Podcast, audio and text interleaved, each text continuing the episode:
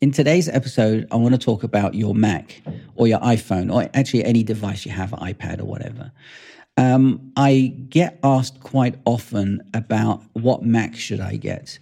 Um, how old should it be? Now, I understand buying a new machine is quite expensive, so you can't always go out and buy a new machine. But what a lot of people don't think about when they decide to get a second-hand Mac, and there's nothing wrong with second-hand Macs at all, um, is that the the age of the machine. Some people go and buy like a machine that's five years old, or six years old, or seven years old. Now those machines would work. That's fine, and they still would work, will work. The problem comes with the operating system and how you can upgrade them.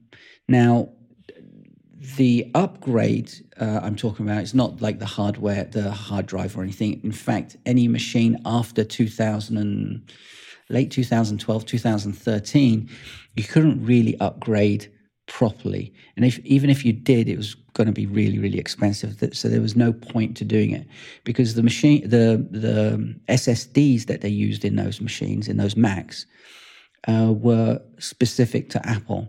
Apple created them. So getting replacements were crazy and upgrades were just crazy expensive. So we're talking about the operating system.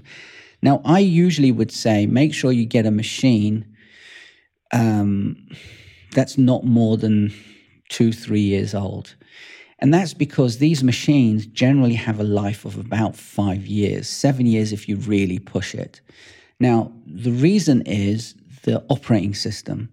When a new operating system comes out for these machines, and they're coming out every year, they kind of, Apple usually kind of um, um, make the older machines and they call them vintage machines. So they, you can't actually put the newer operating system on the newer machines. Uh, sorry, on the, the new operating system on the older machines, I should say. So you've got to be careful of how old the second-hand Mac you need to buy. And usually, as I said, I wouldn't buy anything older than two or three years precisely for that point.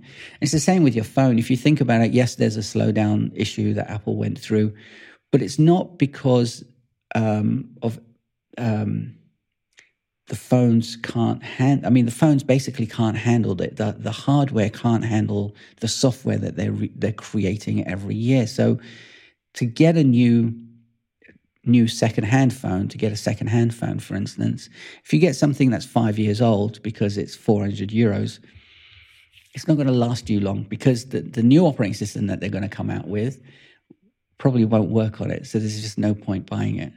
So a lot of people don't think about the operating system. They just think about how much money I can spend. And I completely understand it and I completely agree with it. But the thing is, if you spend 400 euros now, in another year or two, maybe two years, you'll have to spend another 400 euros. Whereas if you spend 800 euros, for instance, on a, a better device now, it would last you much longer, basically, because the, you can put a later operating system on it. Anyway, kind of convoluted, but I think you understand what I mean. Um, anyway, so if you need to buy a machine, if you want to get a second-hand machine, try not to get anything older than two or three years. That's it. That's the episode. Have a great day. Hopefully that was helpful. As always, keep it simple, and I'll see you tomorrow. Friday Fury tomorrow. Yes, I will be annoyed. See you then. Ciao. Bye bye.